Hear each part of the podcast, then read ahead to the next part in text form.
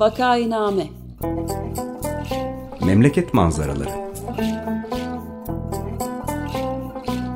Hazırlayan ve sunanlar Güven Güzeldere, Ömer Madra ve Özlem Teke Günaydın. Vakainame'ye hoş geldiniz. Burası 95 FM Açık Radyo. Vakainame'yi Ömer Madra, Özlem Teke ve ben Güven Güzeldere birlikte hazırlayıp sunuyoruz.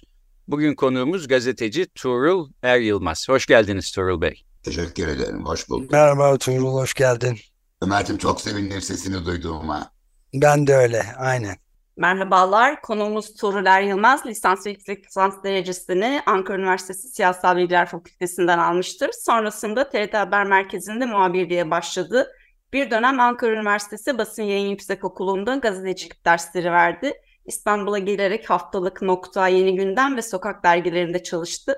Cumhuriyet Pazar ve Radikal 2'nin editörlüğünü yapmıştır. Kendisi ayrıca Bahçeşehir Üniversitesi, İzmir Ekonomi Üniversitesi ve İstanbul Bilgi Üniversitesi'nde gazetecilik dersleri vermiştir. Hoş geldiniz. Teşekkür ederim Özlem, sağ olun. Tuğrul Bey, bugün Radikal 2'den konuşmak istiyoruz. Radikal Gazetesi malum 1996'da yayın hayatına başlamıştı. Bence çok güzel ve özel bir gazeteydi. Ee, ben en azından yokluğunu hala hissediyorum. Radikal 2 de e, Radikal Gazetesi'nin eklerinden biriydi ama bir ek olmanın ötesine geçti aslında. Böyle neredeyse okul gibi bir şey olmuştu Radikal 2. Çünkü Türkiye'deki e, beşeri ve sosyal bilimlerde özellikle yazan çizen en önemli isimler e, haftada bir gün buraya yazıyorlardı. İşte biz de açıp okuyorduk filan. Radikal gazetesi kapanınca Radikal 2 de e, tabii ki kapandı. Radikal 2'nin e, ortaya çıkmasından en başından beri siz sorumlusunuz diye anlıyorum. E, bu soruyla dolayısıyla başlayayım. Radikal 2 fikri nasıl ortaya çıktı? Sizin kafanızda ne vardı? İstediğiniz gibi bir şey, e, bir sonuca ulaşabilmiş miydiniz bir süre sonra? E, bunu anlatır mısınız? Tabii, tabii ama şunu hemen söylemek isterim. Ee, Mehmet Yılmaz beni eğer e, Aydın Doğan, Kodaman Doğan grubunda çalışılıyor, çalışıyor insanlar. Ben de işsizim. Beni çağırmasaydı eğer biz bir gazete çıkarıyoruz Tuğrul. Bunun eklerini de sen yap. En iyi sen becerirsin. Çünkü biz Mehmet Yılmaz'la daha önce Nokta'da ve Gelişim yayınlarında beraber çalışmıştık. Neyse. Gel yap dedi bize bunu sen yapar mısın? Ben de hakikaten kendime göre o kadar bezmişim ki bu şeyden, ana akım medyadan. Ki hep orada çalıştım maalesef. Yani genellikle orada çalıştım. Kendime göre çok büyük para istedim. Mehmet Yılmaz da ayağa kalktı, elini sıktı, tamam dedi. Ve birlikte başlamış olduk. İyi bir parayla başladım yani ben şeye, ana akımda çalışmaya. Keyifli oldu. Ama şunu söylemek zorundayım. Hani demin dediniz ya, ya bu adamlar işte bilim insanları, bilim kadınları, bilim erkeklerini diyorsunuz deyin. Ödüm patlıyor. Political connect olmayacağım diye felç oluyorum bazen. Şey, e, yazmaya başladılar. Tuhaf bir şekilde. Ama şunu da söyleyeyim. Tek başıma ben değildim. Mesela Güldağ Kızıldemir'le Sevin Ok yayında çok ciddi katkıları vardı başından itibaren. Bunlar gazeteci arkadaşlarım benim. Şimdi hepsi 70 plus. Öyle idare ediyoruz. Şu oldu birdenbire. Klasik numarayı çektim ben. Yani Anglo-Sakson gazeteciliğinin hani future haberleriyle yükledim her şeyi. Yani e, insan odaklı haberler vermeye başladım. Ve böylelikle de yavaş yavaş o işte yani şimdi diyorlar ya her şey çok kötü. O zaman da kötüydü Türkiye'de gazeteler için. Dikkatli yaparak nasıl olur diye biraz da kendi kendine oluştu. Ummadık bir şekilde, ummadık e, insanlardan yazılar gelmeye başladı. Baştan hepsini koyamadım çünkü bayağı şey yapıyorlar önce. Önce bu işin bir e, teorik çerçevesini çizelim. Aman Allah'ım 500 kelime, 1000 kelime okumak mümkün değil o yazıları. İsimleri vermeyeceğim çünkü sonra hepsi meşhur oldu bu insanların. Onlarla kavga ede ede ama bir yandan da çok önemli ve ciddi şeyler söylüyorlar. Ve bunların bilinmesi gerekiyor. Ne diyeyim işte ana yaşı, baban yaşı, şunu şöyle kısalım, bu teorik çerçeveyi yasanın içine yedirseniz diye e, bir e, karşılıklı birbirimizi eğittik diyelim aslında. Yani e, siz tabii şeyi unuttunuz söylemeyi. Beni 12 Eylül'de attılar şeyden, üniversite asistanlığından.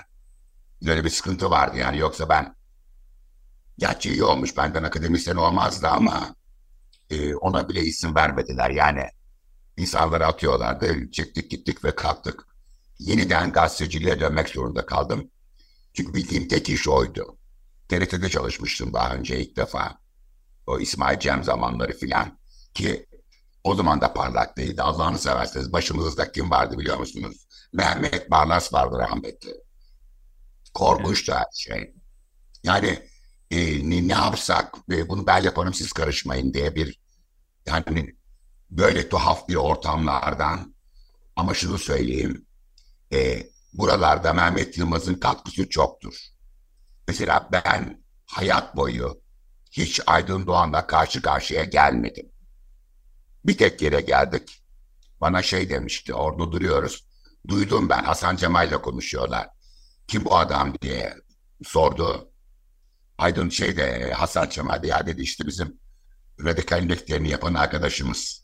Yani bu kadar şey e, patron grubuyla da uzaktım. Ha, bir tek şeyi severim hep onu söylerim. Hanzade Doğan'ı severim. Çünkü o zamanlar biliyorsunuz insanların maaşlarını bir yarım, yamalak gösteriyorlardı. Benim maaşımı o düzeltmişti. Kadın çok şaşırdı duyunca benden.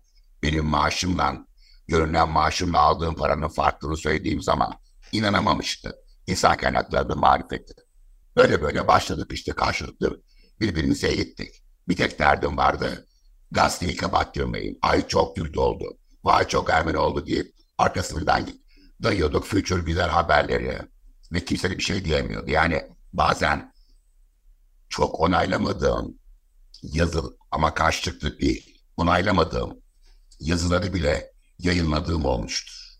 Böyle böyle yavaş yavaş karşılıklı gittik. Çok da uzun bir hikaye değil aslında. 16 sene falan çalıştım. Biraz o uzundu işte. Hiç sağlıklı değil bir iş 16 sene yapmak. Hiç normal değil. Fakat Radikal 2'de belli bir güven ortamı oluşmuştu ki işte yalnız akademik dergilerde filan yazılarını e, yayımlayan insanlar bile haftadan haftaya bir yazı yazıyorlardı ve bir tür popüler akademisyenlik e, diye bir şeyi herhalde sizden öğrendiler. Editör zoruyla aslında. Aynen ama, ama orada çok iddialıyım. Orada çok iddialıyım. Yahu bu mesela hepsi isim vereyim. Ayşe Kadıgil. Yok Ahmet İnsan.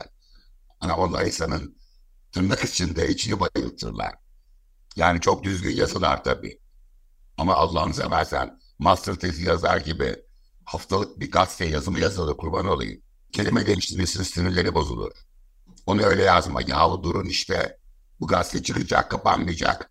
Amaç asıl olacak. Karşılıklı dediğin gibi bir sürü e, akademisyenle aramız çok iyi oldu ve çoğunla da sonradan dost oldum. Yani hiç tanımıyordum hiç tanesini.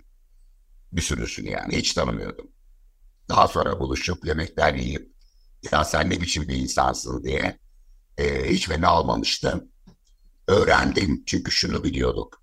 Şunu yapıyordum yani hep ben tarafsız kaldım hayatım boyunca. Çok solcuyum onu söyleyeyim. Kimseleri beğenmem. Ama gazetecilik yaptığım sürece bunu sadece şurada yaptım. Seçtiğim konularla yaptım. Bu çok önemliydi. Evet. Hangi konuya ağırlık vereceğim ben ki e, hem tarafsız kalabileyim hem de rengim belli olsun. Rengim derken yani gazetenin rengi belli olsun.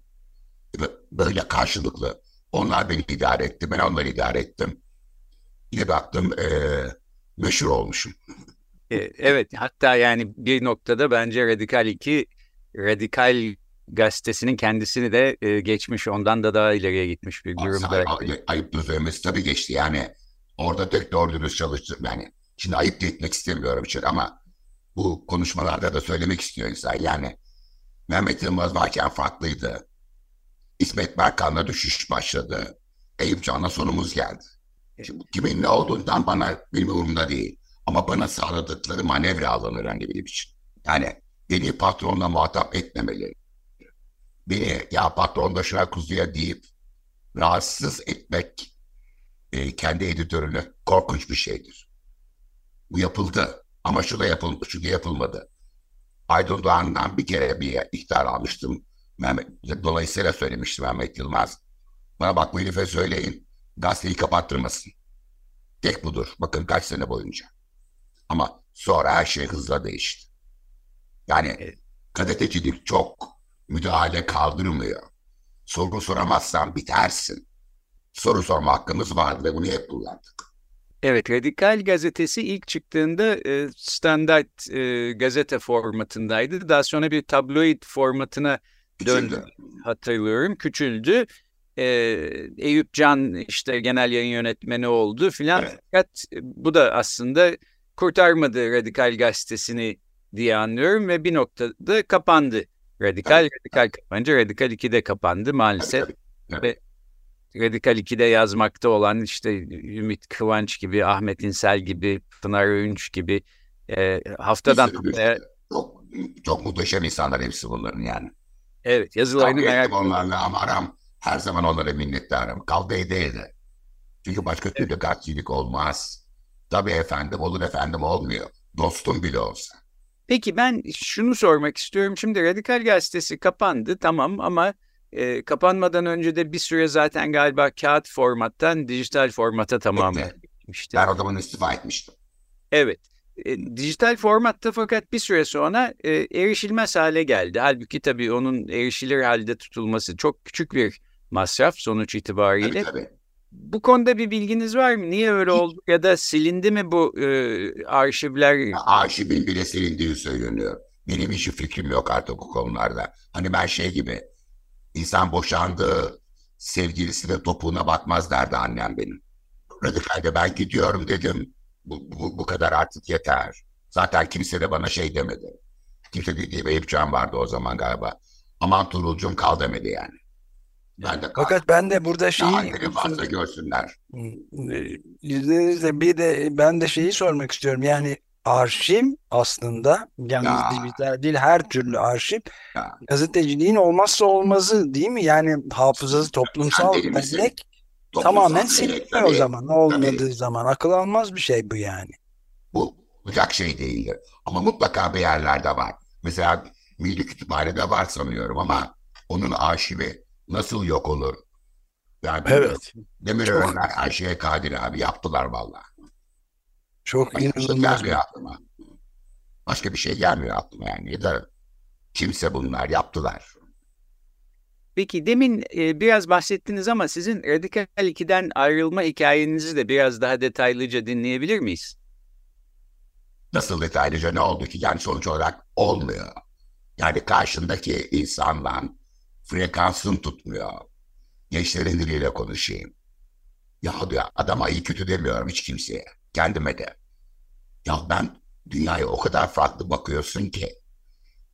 Bu şeyi de engel yani hani konu seçmende nereye nas- nasıl bir e, ağırlıkla gideceksin. Yoksa öyle şey taraf tutmak değil hani kör gözüm kör bağına. Böyle bir şey olsaydı ben orada sabah akşam dev genç propagandası yapardım. Çayan'la Hüseyin Cevahir'i öve bitiremezdim. Zaman zaman yapıyordum da ama çok az.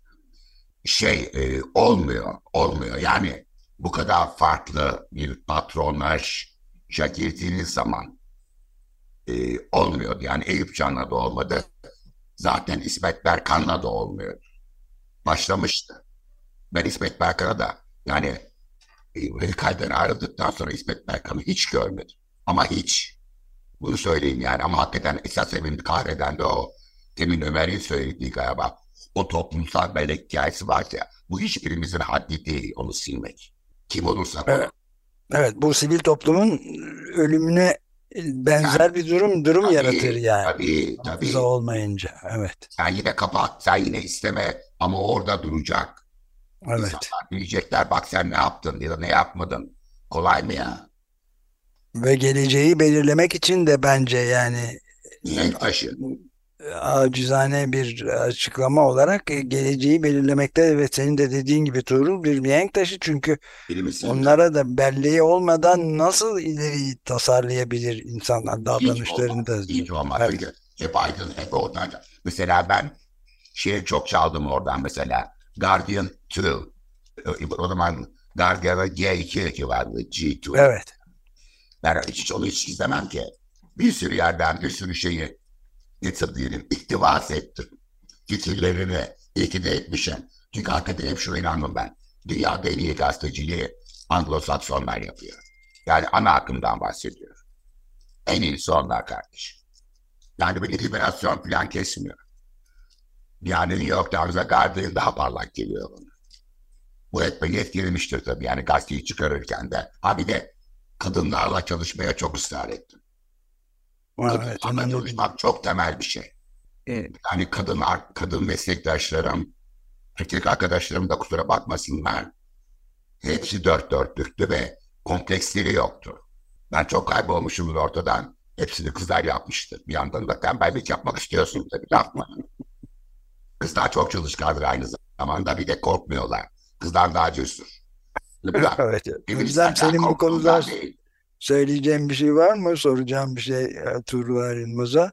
Özlem kadınlar ve arşiv meselelerinde. Ya, ya bu duyduklarım beni çok mutlu etti. Aynı fikirdeyim.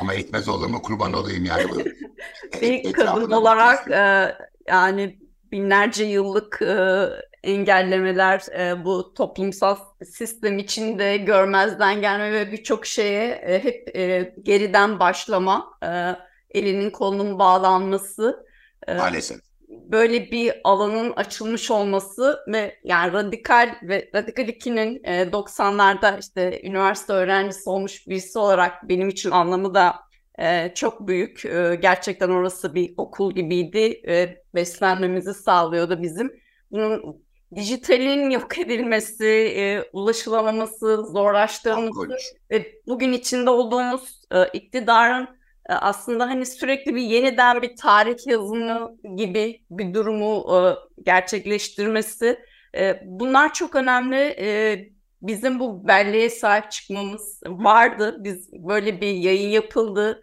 İnsanlar bunu okudu ve dünyaların gelişti, vizyonların gelişti diyebilmemiz gerekiyor.